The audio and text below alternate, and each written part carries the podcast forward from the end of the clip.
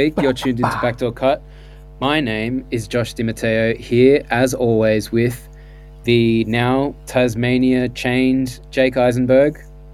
We're back, baby. A few Feeling weeks good. in now, Jake. How's it going? Going good, man. Surf's pumping. So yeah, man. Waves are good. Celtics are good. Life's good. That's fucking wonderful, mate. and with us, as always, is the slightly slow starter to the week this week, Matt Beatty. Yeah, it was Oh. it was a bit of a big weekend, and today was not super productive. I, I managed to catch a little bit of NBA on the plus side, which which was good as I was That's all that matters. licking my wounds. But yeah, great to be here, fellas. well, How Well, are you, Joshy? yeah, I'm good. Well, thank you for asking, mate. I That know, doesn't happen like- too often. I know the host. It's it's uh, it's tough. Yeah, yeah. But how Um, are you? Yeah, I'm good. Uh, uh, yeah, I'm good. All I'm right. good. Well, that's all we don't ask. That's all we got. yeah, that's it. I'm doing good. Let's kick in.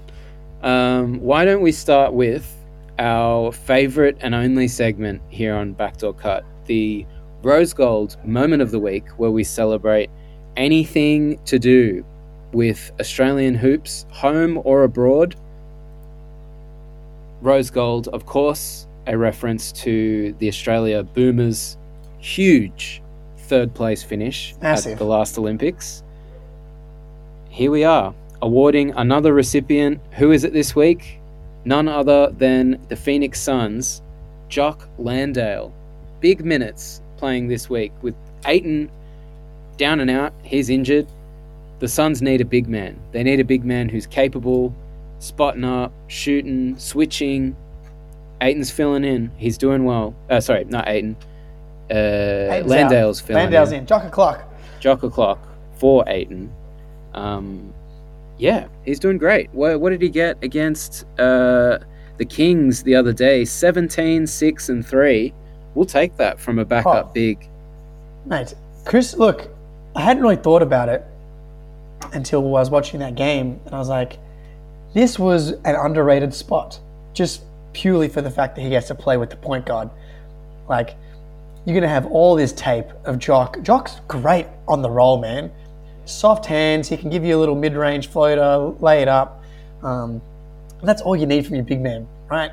Just be solid. Your backup big just needs to be capable of catching stuff around the easy baskets, get at the odd offensive rebound, battle. Um, big. It was a loss, big game, but uh, and then personally, I enjoyed Jock's minutes against the Philadelphia 76ers, pushing the Sixers further and further away from the two seed. I'd appreciate that a lot, Jock.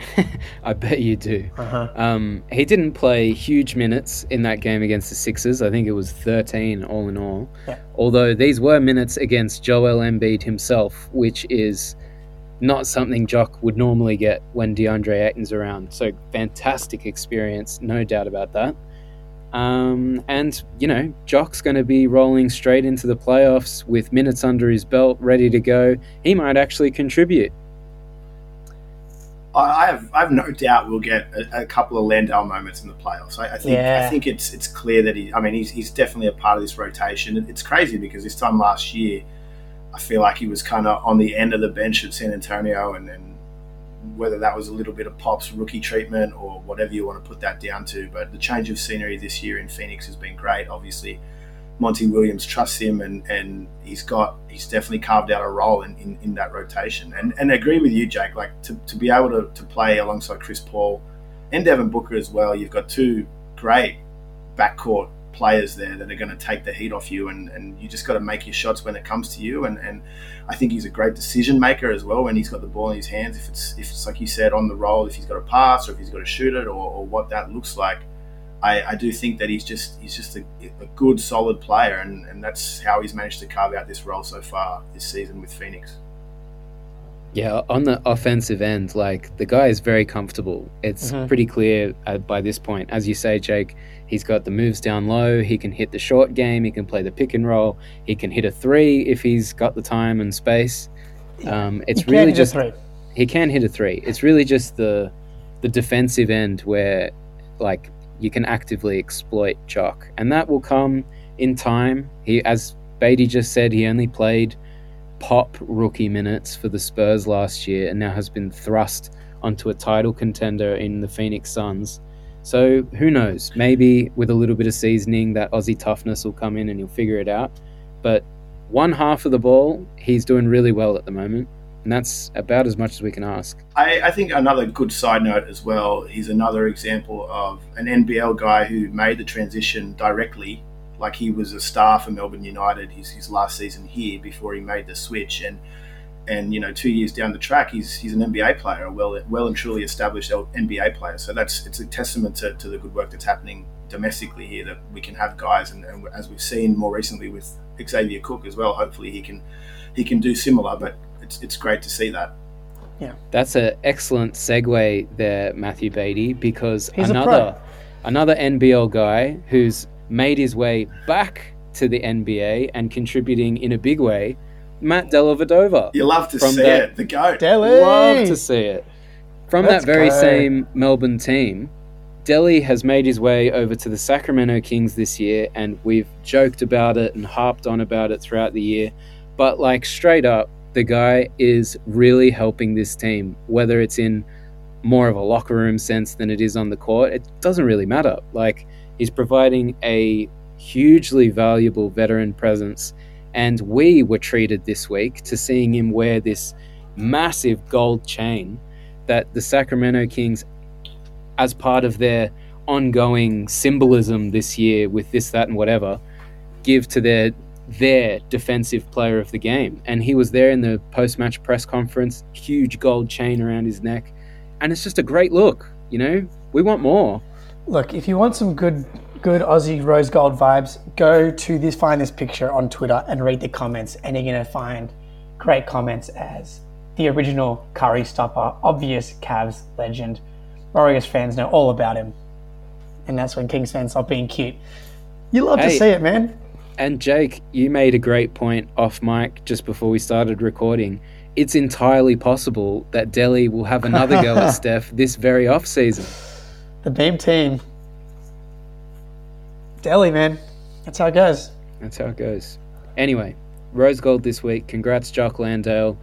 Big honourable mention shout out to Matt Dellavedova. We wanted to give it to you, Delly, but look, the body of work for Jock, I think we had to give it to him. The, the numbers don't lie. quite pop off the screen the same, but yeah. the sentiment is the same. Exactly. Admittedly, we set the bar a lot lower for Delly. He only has to hit some very achievable check boxes, and he's right there on the list. Well, that's that's what you do for legends. Yeah, yeah exactly. You know? exactly. He's ne- like if Le- he's never been a box score guy anyway. Come on now. Exactly. No, no, no, no. You got to watch. You got to listen to the post game comments. Like it's a it's a vibe. It's a cultural aura that he provides. it is like it is a great story as well, though. Again, yeah. to make that transition to, to, to play a full season back in the NBL, I think we all thought that his NBA days were over.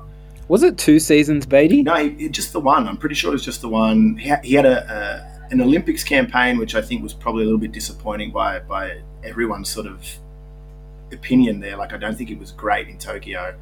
And then the NBL campaign, he had little moments, flashes in the pan. He looked a little bit more toey offensively. I think probably had a little bit more license, a little bit more leash to to try some try and do some stuff. And then obviously this season, he's picked up a whole bunch of DNPs or he's picking up a whole bunch of garbage time. So it doesn't really matter too much. But obviously going into it, he, he kind of knew what he was getting into, and that that that relationship with Mike Brown for Mike Brown to reach out and, and bring him back, and he knew what he was going to get in that guy, and, and that positive influence that he was going to have in the locker room. So that's more about why he's there. And from for perspective, like he's on a minimum deal in the NBA, making a mil and a half or whatever, which is going to blow whatever he could have got in the NBL out of the water. So go get that bag while it's still there for you, man. And, and dude, you you can't understate the value of these kinds of guys. Yeah. The Celtics have it with Blake Griffin, someone yeah. who's willing to sit on the bench, not play for a month in a row, yeah.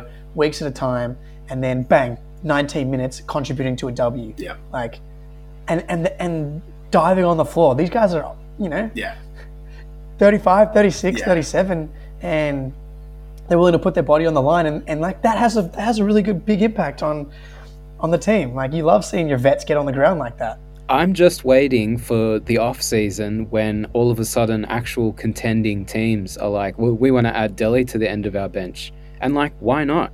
Well, I mean, the Kings, the Kings are giving the max Kings- after this. I mean, Yeah, yeah, that's a good point.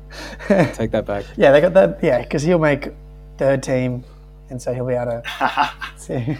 But yeah, like you say, incredible story. Like if you listen to this very podcast a year or two ago, we were convinced that his career Yeah. was Yeah. over. So Yeah. to have him back in the NBA, contributing to the third seed and a team that hasn't made the playoffs in 20 years, that's awesome. Anyway, big ups, Delly. Now, why don't we have a look into that very conference that he is terrorizing because it's a logjam. Yeah, man. So that was like every win right now is so big um, for the Suns. Like they to to be able to get these wins, like to win a game against Philly that has the MVP, the front runner right now. When you like you have KD on the bench, which means you have you know obviously all the stuff you traded, which decimated your depth, and the thing you traded for is not playing. Like any win you can get is so valuable. Um, and so they're now, I get, like it's crazy, right? Like they're one game ahead of the sixth seed. There's an amazing website called NBA Playoffs or PlayoffStatus.com that gives all the percentages. The Suns have a 60% chance of the fourth seed, and that's based on like strength of schedule kind of stuff. And then like they're pretty solid, and so like they're they're pretty safe out of the out of the play-in. But like below that, Paul George out till earliest being the playoffs. But the Warriors and the Timberwolves had a big game today. Any any of these Western Conference clashes to get an extra game up on the tiebreaker, you you play someone, they drop a game, you go up. Like it, these games feel like they count for two. Um, They do, back. in a sense. Yeah. So Towns is back. Anthony Ed looks, looks like baby D Wade. Jaden McDaniels is taking a little leap here, despite having foul trouble today. As bad as the Rudy Gobert trade was and is and will be, they're finding the they're finding themselves a little bit three in a row here. Like Gobert's still good at basketball. I, I, he's a weird watch. Like anytime the ball gets thrown to him on offense in any way, like nothing good happens, like ever. Um, but they're solid on defense. They've got, you know, now that Cat's back, they've got offensive firepower. Like I can see them being a team that pushes, like they're now only half a game behind the Warriors for the sixth seed.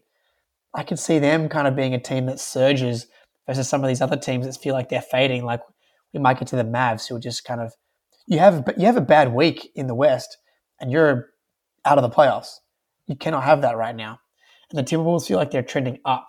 Do you think they could like give anyone some, some trouble? Like they obviously gave they gave the the Grizzlies a bit of a scare last last playoffs, and it feels like they've got that they've got a lot more experience now. Conley's been fantastic for them. Like that was to get D'Lo out and bring in Conley, like the chemistry with Gobert and just like that leadership, that veteran like stabilizing presence. Like per, really good trade for Tim Connolly to salvage what the Gobert trade was.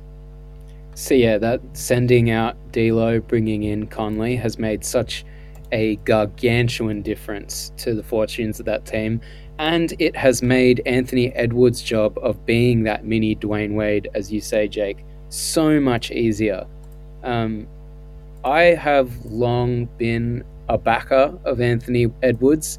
I buy into this idea that he sees himself as the man. I see him as the man. I see him as the man because he sees himself as the man so much. and like, I can't deny that. And when he goes out on the court and backs it up the way he has been, I do feel there is light ahead for the Timberwolves.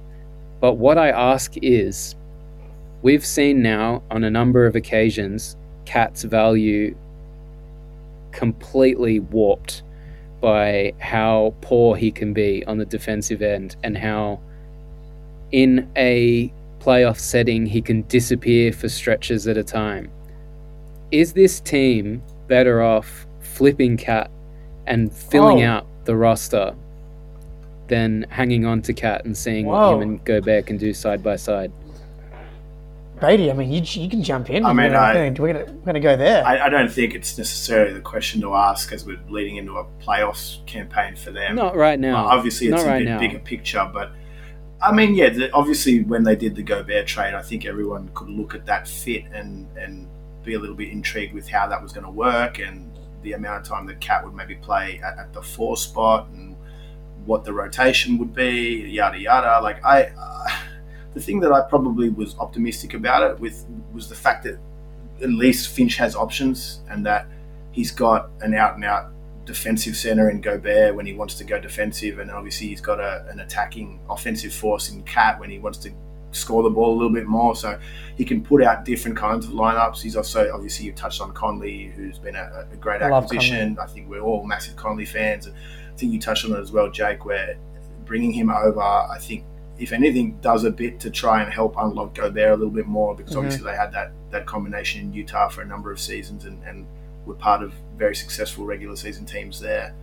Um, we're all big fans of Kyle Anderson on this podcast. I think he's another one oh, that just on. Holds it down, solid player, can handle the ball. You, you, you trust him in, in crunch time.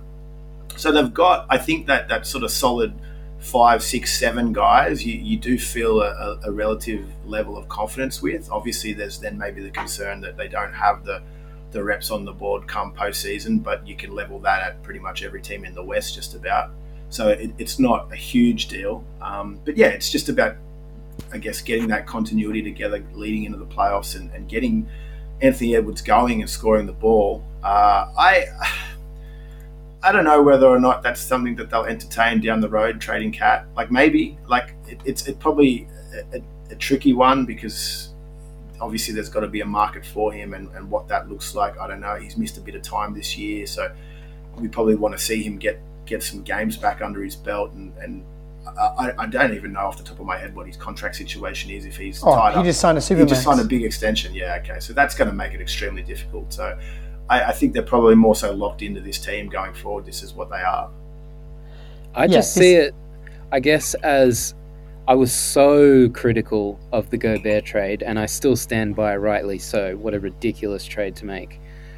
But flipping D'Lo out for Conley has somewhat salvaged a bit of the value in on-court value from that trade, and flipping Cat in a potential deal where you can recoup some of that stuff you lost from what you gave away to get Cat, uh, to get uh, Gobert. Sorry, it almost feels like I would be okay with that. Then they they've completely shifted the timeline. You've gone away from D'Lo and Cat, and you've gone in on Gobert, Conley, Anthony Edwards, and who else you can fit around them based off what you get for Cat. Even And I, I can get around that.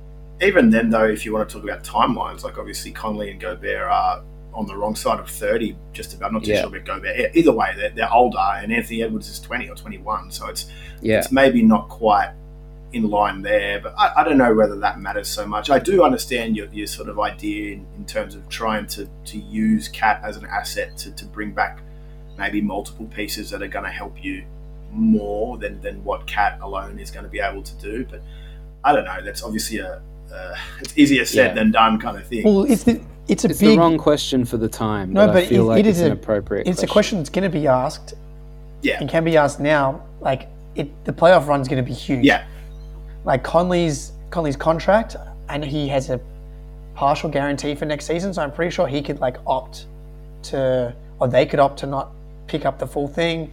So if it doesn't go well, does he get out of there? And all of a sudden, then how you know we're, we're speaking glowingly about how Yeah. good Conley's playing, and if you lose him, it's just too much on Edwards' plate if Conley's not there. Which is why we like the we like the fit so much. Um, Cat was not good in the playoffs last season. It was kind of a disaster. So famously. yeah, so this is but it was his first playoffs. So like not the first guy, not the first star to have a tough time in his first playoff run. Won't be the last. But and if you want if you want to get some of that value back, well you know you, you need a good playoff run. You need a good Yeah. end of the season here, eight more games. He's been good the first two games he's come back in. A clutch, clutch shot to send the Warriors packing today after the Warriors just pissed all over themselves in the last 60 seconds.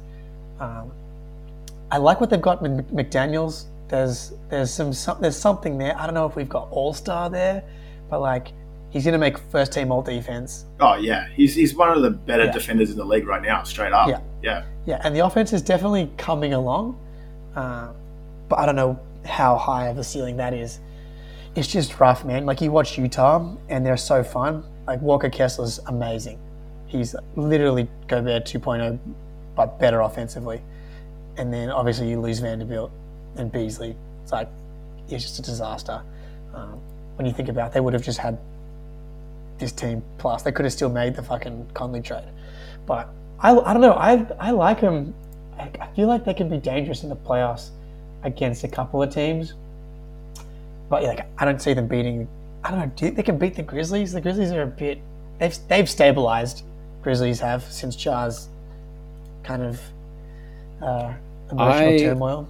I believe that when it comes to like proper proper crunch time and there's those certain players that kind of grow in that setting and there's certain players that shrink in that setting I'm not backing the T-Wolves. But I think it's so funny. You have Cat, who I think you're putting in that box, and then you have go Bears right there too. I know, but like then you have guys like Edwards, who you just know is one of those guys that like doesn't feel the pressure, wants the pressure. Yeah, absolutely. Which, which, but that it's almost like this. It's like the, it's like the Donovan Mitchell thing.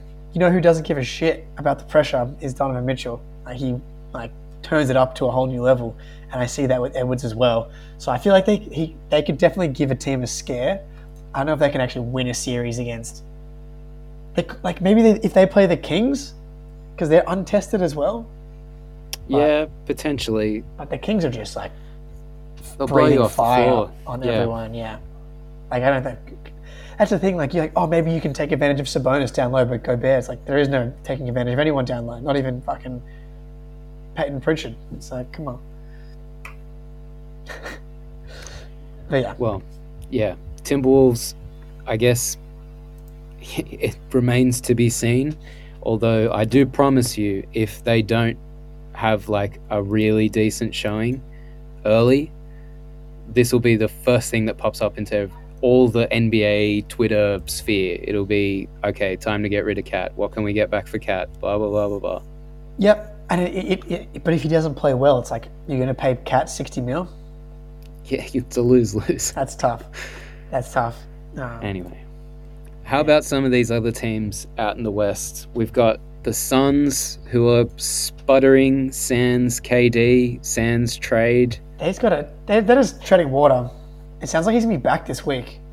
And so, Okay, that's good. And so that'll be fine. It's one like, and then Ayton and Ayton's been missing the last couple games as well, right? So it's like they lost to the Kings, and Jock had a great game, but you need Ayton again in that Sabonis matchup.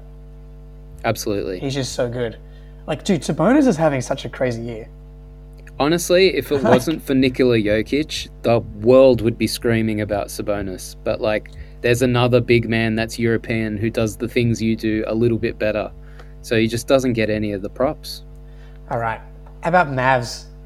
Back-to-back losses to the to the Hornets. Beatty, look, you're running low on teams. Nets. I mean, the, the the Jazz are fun.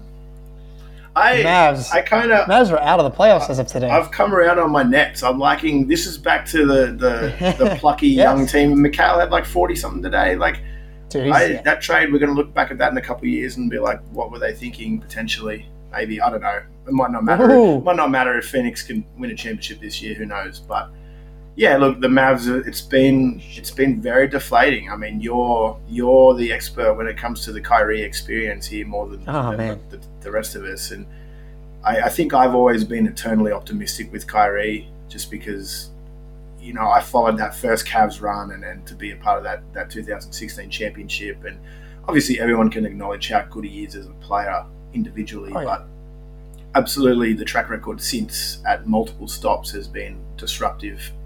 Disruptive influence in the locker room, to say the okay, least. okay, what a polite way of Yeah, putting it. yeah. okay. But I, I actually will defend Kyrie on this Whoa. on this Maverick stop. He was set up to fail. Like this was a bad trade from a basketball perspective, not just like the culture side of things or personality. If you think that's an issue, which I think, is fair to question at this point as far as on court chemistry. But the defense, I don't know how they turned that defense into Yeah. like one of the best in the league last season, but it never really felt like it made sense to me. But then you bring in like Christian Wood, obviously can't defend, and then you trade your best defender in Finney Smith, and now it is just a disaster. They cannot stop anyone. I, I get it though. Like last year, Luka was the man, right? And he still is this year. But last year he was the sole man. There was nothing else. It was Luka or bust. So every player on that roster knew full well my job here is to defend my like my life depends on it, because that's our only hope of staying in the game. Now you've got rid of two of the guys who set the tone in that regard and replaced them with Kyrie, now Kyrie shares the load with Luka. It's not just Luka.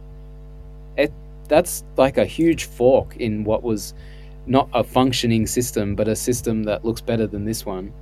Um, and it's easy for us to now say the basketball fit is terrible and blah blah blah. But when they made the trade, we were not sure if I was pretty out. I was You pretty out. out. Like offensively, they've they're not even that good. Like they have to no, they, they, they have to be so good on offense to make up for the defense deficiencies. And like I don't know, man, this Luka thing, we did think there was a possibility they would be that good on offense. I like it was within the realms of possibility, I but just I I don't know if it's Luka. Okay, this is this is the Luka take, right? Give me give me Jayson Tatum over Luka Doncic. Luca does not know how to play any other way than 29 shots, most usage in the league, can't play off ball, doesn't set screens. His defense is disastrous. PJ Washington looked like Jayson Tatum today. It was Not wrong. awful. And like Brunson's gone, having a career year. KP playing awesome.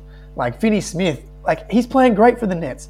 Like how many different types of teams do we need to put around Luka for? They're now they're literally the twelfth or the twelfth or eleventh seed, whatever it is. Like at some point, some of the blame has to fall on him as well. that is the revealing side of the aftermath of this trade, if you will, because as much as Kyrie has been, as Beatty puts it very politely, disruptive in certain locker rooms in his career, the on court fit was meant to work. We know Kyrie is like a once in a lifetime offensive player on court. So if the Mavs have gone significantly backwards adding one of these players, maybe Luka's not as malleable as we were giving him credit, as incredible as Luka is. Now, Beatty, you're the big Luka stan here. This is your time to shine. Yeah, I. It's a tricky one. It's a it's a real tricky one. Like I, I just think Dallas have not handled it, handled it well. Basically, as soon as he, they drafted him, and it's been a, a chain link reaction of different decisions that have ultimately not panned out for them, and they not they now find themselves at this crossroads. And uh, it's hard for me to pan them for the trade too much because I, I feel like before the deadline for a while, everyone was kind of talking about, well, they need to do something. They need to do something. They're not going as they are currently. Obviously, they lost Brunson in the, the off season. As they are without Brunson, they're, they're not good enough to win a championship. This is a team that was in the conference finals last year. As you guys touched on, one of the best defenses in the league last year. I think we, we're probably more now looking at that as a flash in the pan. But I don't know. At the same time, like it's There was promise leading it's up by to and large though. the obviously again you, a couple of pieces not there anymore. Brunson not there Finney Smith not there Dinwiddie not there. You've, you've exchanged that for Kyrie. So obviously you expect that to be a, a negative impact. But you know does that go from top five defense to bottom five defense in the space of a season? Like I, I don't think it does. Like how much of it is also on on Kidd as a coach and and, and what what he's done and, and the players responding to him from year one to year two I, I, I probably look at that a little bit as well I think Kidd's a disaster of a coach. Yeah, and So I think lost- that's fair. He's lost the locker Uh, room. it'll be Yeah. interesting. Like, okay, so say if they don't make the playoffs, right? Like, do, is that? I think that that becomes a discussion, like what they want to do. So he'll, he'll be gone. Yeah. I think he's because like they're they're limited with what they can do. But the the sneaky little thing about the Mavericks this season is that their pick uh, it may have been the Porzingis trade. I'm forgetting him. The Knicks, I believe, have their pick for this year, but it's top ten protected. Right. Okay. If the season ended today, the Mavericks have the tenth best odds in the NBA lottery. So one could argue that they should maybe shut Luka Doncic down and try and slide one or two spots lower. I mean, one could. Everyone should. Because if they, look, Luka's they, not winning a title. they you have might no as well. assets. They have nothing. And if they can Yeah, get a, they don't. a yeah. seven, if they can, dude, we saw it with the Pelicans. They fucking jumped up that many spots to get Zion. Like anything can happen, but or do you push? You still end up with a lottery pick if you get into the play-in and don't get out. But like, take yourself out. That's like, you you cannot look yourself in the mirror. Mark Cuban can do as many protests as he wants because the Mavericks forgot which way they were going. Um, I mean, that ultimately cost, that, that cost them a win, though. Like that is a it legit. didn't. that that cost them a win it was like it was like halfway in, through a, the in game. a one bucket game, and Yeah, but- ultimately, yeah, but like, like- it, it, it, it factually cost them a win. Like in No, the no, no, grand no. scheme of things, it doesn't really the matter. Mavs, the Mavs hit a garbage three with like eight seconds to go, which made it a five-point game. Yeah. like it was. It's fucking classic. Look, it doesn't matter in the grand scheme, but like it's, I, I don't, I, I still think that the, the fit between Luka and, and, and Kyrie on paper, it's going to work, right? The other thing, right, you just haven't, Scoring wise, yeah. haven't seen them. Like Don, Doncic has missed the last week and a half Yeah. or so. He's just come back. Um, Kyrie's been out as well. Kyrie's missed games. Like I, I just don't think they've got depth. They, they, No, they, they don't. don't. have the depth, and, and that's ultimately the long and short of it. I, we were talking before we, we started recording. I, I think everyone kind of secretly thinks that Kyrie's not going to stay. He's not going to re-sign in the off season. chance. so it, it, obviously they did that trade as a as a all chips are in. Let's just see if Well, it works, honest- and it hasn't worked.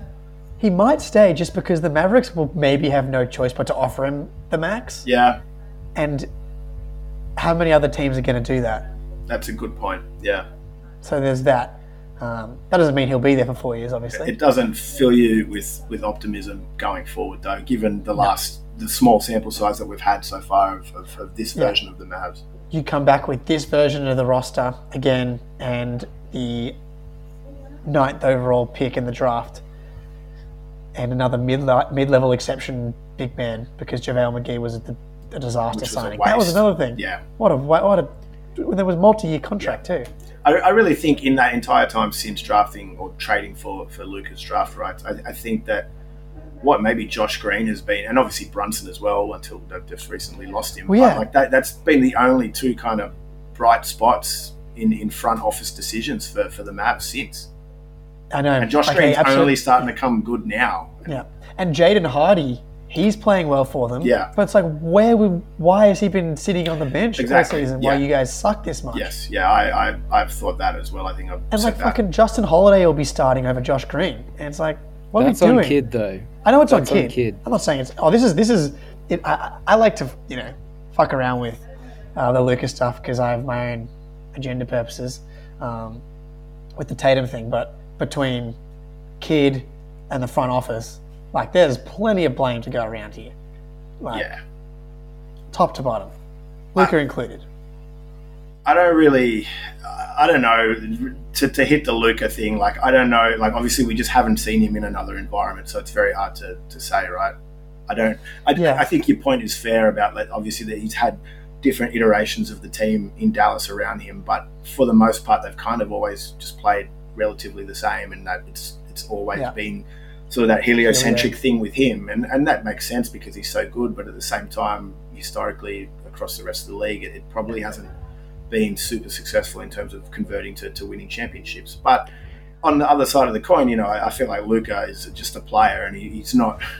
He's not. He's not the GM here choosing who he's playing with. So you know, it's all well and good to make that comparison to, to Tatum there, but like you know, I, I think Jaylen Brown is probably double the player of, of the next best guy that Luka's ever Yeah. played with up Look. until Kyrie now. So And I think part of it too, right?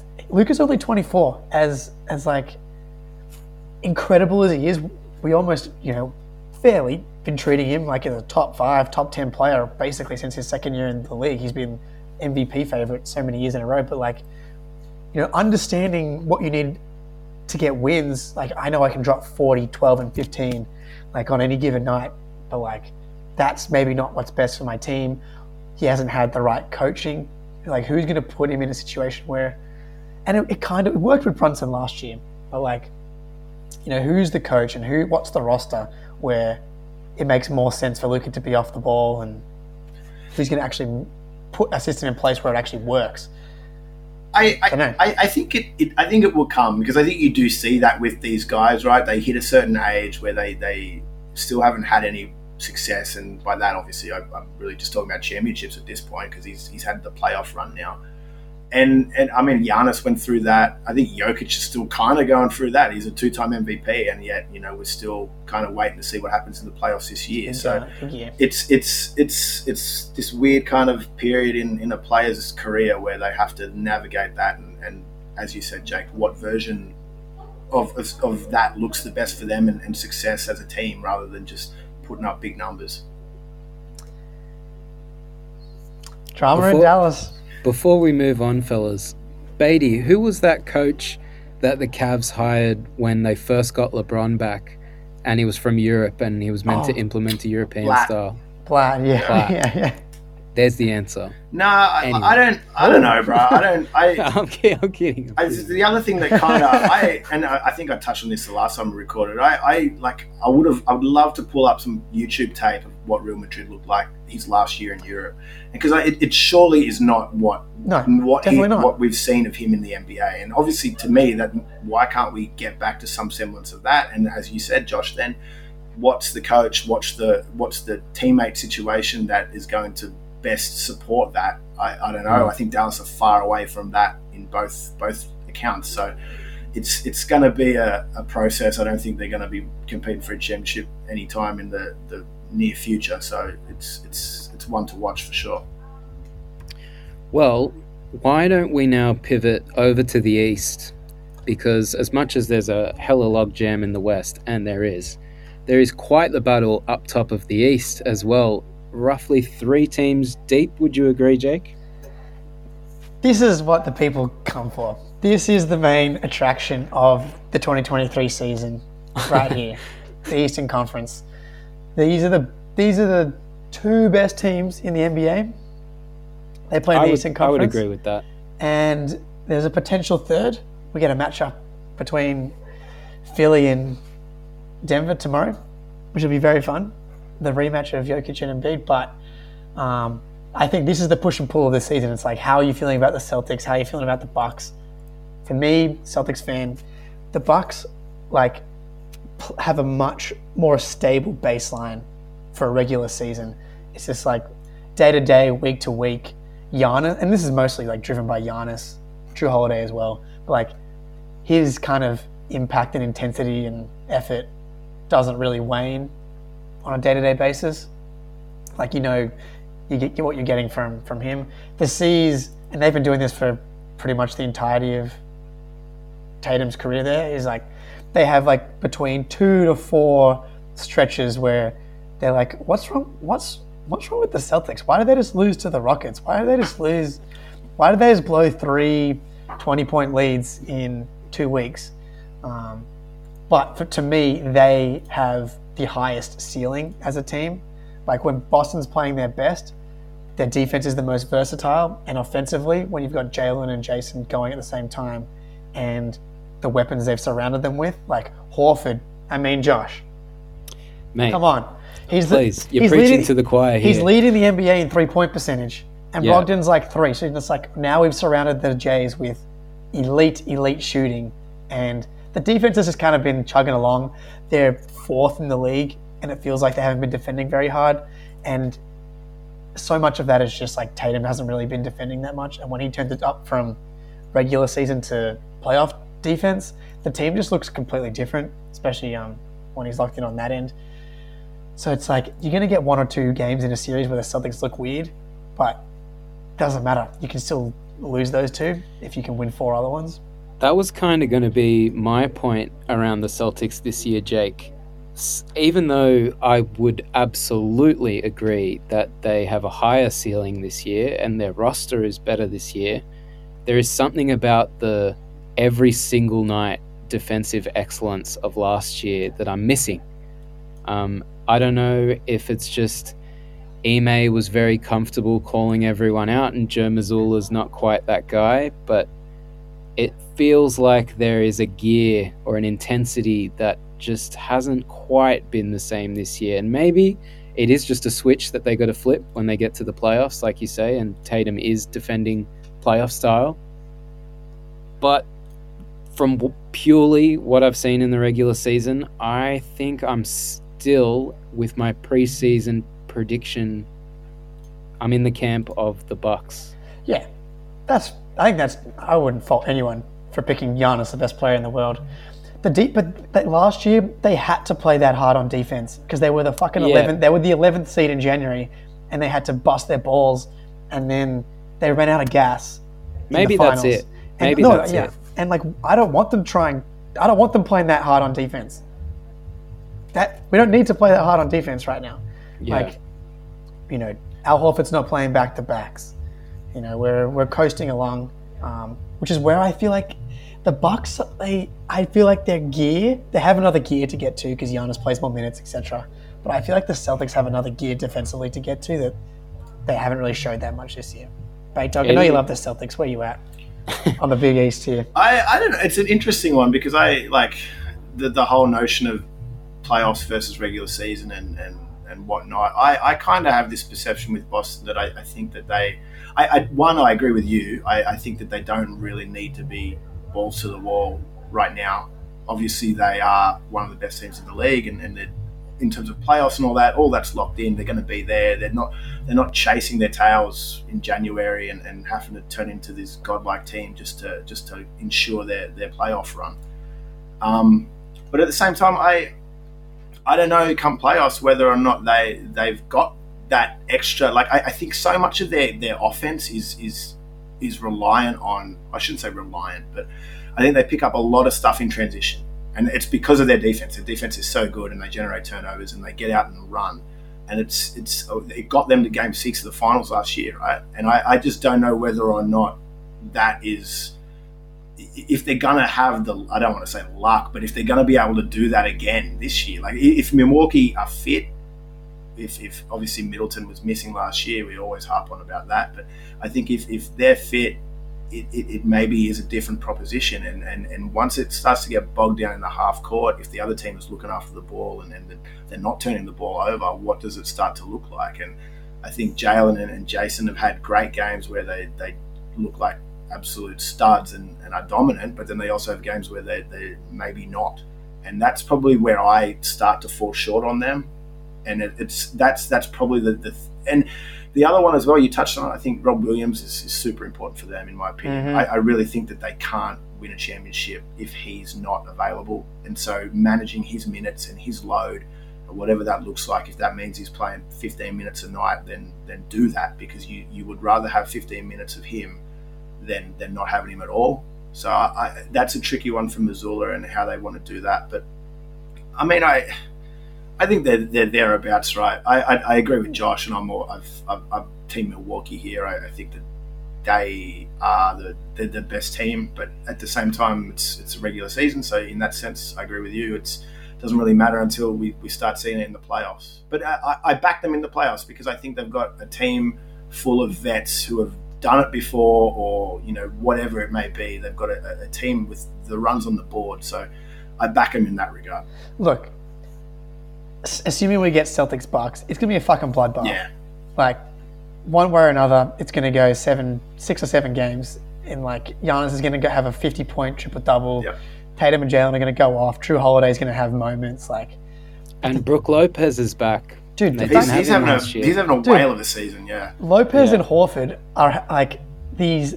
It's so cool. These like these Renaissance X factors from these guys that have like remolded yeah, their their play style and like are so important on the two best teams in the league. But like, I know you you say that about the Celtics offense, but the Bucks offense, it like you don't think of them as having trouble on offense, but they always they always have had weird half court offense issues. Like on the season, their what are they? Their offensive rate like rating is where even are they? They're 17th, which is really weird. And like last 15, they're eighth. Like they don't have a great offense. It's been mostly about their defense. And so, like statistically, they're not that much better. And I said this in the chat on the backdoor cut. It's like they have to play, like obviously, Giannis, Lopez, Jrue, Middleton, and that fifth spot. Whether it's I like I like all those guys. When you get to the highest leverage points, it's like you've got is it Grayson, is it Jingles, is it uh, Jevon Carter, is it Bobby Portis? I just feel like Boston is slightly more complete, like with their lineups. Like there's there's not any one way issues. Like Ingles, you can attack on one end, who's been incredible by the way. Like he could have easily have won um, Rose Gold. Gold, He's really opened up the offense for them. I think, and so you, look, you, you can argue either way. Obviously, I'm like, I believe in the Celtics, but like I, I go back to last year and people are like, we didn't have Middleton. Rob was injured. We added Malcolm Brogdon, who's been fantastic. Derrick White's a completely different player this year. Like he was good last year, but he's like unreal this season. And then Jaylen and Jayson are both better again. Like don't like these guys are 25, 26 years old. Like Jaylen's having a career year. Tatum's going to end up in the top five of the MVP race again. So I think Boston's actually quite a bit better sneakily um, this season. So I I think, think they could. I think it just depends as well on the version of Boston that we get. Because I, I think I, I don't I don't necessarily disagree with you that if they play to their best and their full potential, then yeah, sure, I can see it. But I, I, I just I and again maybe this is just because I've, I've never been a Boston guy, but I, I I tend to lean that you know it, in in the big moment it's just not going to work out for them for whatever reason. I don't like it might be a Marcus Smart game where he just like I feel like he has for all the talk about guys getting better. I feel like he hasn't been one of those guys this year. He's maybe dropped off a little bit. So it's it's sort of like if he can play to what we know the best version of he is, and you, you say that for every other guy on their team, then yeah, I, I can see them winning a championship. I don't think Marcus Smart's necessarily not improved. He just hasn't had to do nearly as much with Brogdon and Derrick White taking on No, he's- such No, a he's role. been He's bad, dropped man. off. He's been He's bad. dropped off this year. Um, part, I mean, he obviously missed a bunch of time with the injury, and defensively hasn't been anywhere close to. Like he won defensive Maybe player of the that's year. it. Maybe that's why I feel like it's off this year. He hasn't been. Marcus Smart. Something's not uh, right. Yeah, and that's like, and again, flip the coin, Bucks Celtics series, right? Um, but Marcus hasn't been that good. But again, a guy that's been that's played so many fucking playoff games. I know he'll turn it around. Um, a team we haven't really spoken about as a contender here, Philadelphia 76ers. That's because I don't think they're a contender. But No, see, no, no. I take it back. Here's the They're- thing: like if they they play the Bucks really well, for whatever reason, they seem to play Milwaukee well. Like Well, the it's ma- that Giannis can't just roll to the rim. There's Yeah. a gargantuan seven footer standing right in front of it.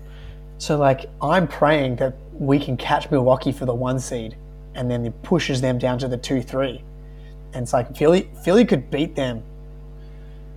I, they could. I think They they, I think they could could beat them. do. They could do, but I still think when it comes down to crunch time, Giannis and his team of fellow championship winners will figure it out over a team that's still reliant on 12 to 15 James Harden assists a night, which might not come in the playoffs. who's now injured and like it's it didn't look good in the last game that he played before the injury and it's like are we doing this again are we with the Sixers and the fuck and James Harden Yeah, I, I, I still don't see it. Like, maybe he'll fight a bit harder this year. You'd fucking hope so, because last year's playoffs were pathetic. but I, I can still see the breaking point, so to speak. We've seen James Harden's breaking point every year for 10, 15 years, except that year he made the finals with Thunder, which ironically had nothing to do with him. But, um, yeah, I, I, a team that reliant on James Harden, I can't put them in the same category as I can Celtics and the Bucks, who like have so many ways to do it. Both of them. Um, Philly's pretty one-dimensional for my taste. I think the other one as well, you, you kind of touch on the seeding and how it might play out for matchups as we progress through the rounds. And like, I, I don't know, I understand your perspective as a Boston fan, but like, Yeah. you'll you'll be the first to tell us as well. Boston aren't scared of Philly. Oh no. and it's not. It's as much as it's played up as this rivalry. Like if you pull out, and I, again, I don't know off the top of my head, but I feel like Boston always beats them, Oh, and it's we like own them. I know. And oh this I, season. I know that it's it's you, obviously you probably want to try and prolong that seedings wise. So if it happens, you'd rather ha- happen in round three, or you'd rather Milwaukee have to go through them first, and then you get Yeah. them beat them beat them up. But I, I don't know. Like I think you can. Uh, the whole point of this this segment is that the, we think that there's three teams in the East, and uh, I just I think that Philly are well and truly on the third of those teams. I agree with you, Josh. I don't. I probably push comes to shove, I probably don't really take them that seriously, and and I don't want to dismiss them because it would be huge if they could they could be one of the teams to get into the conference finals.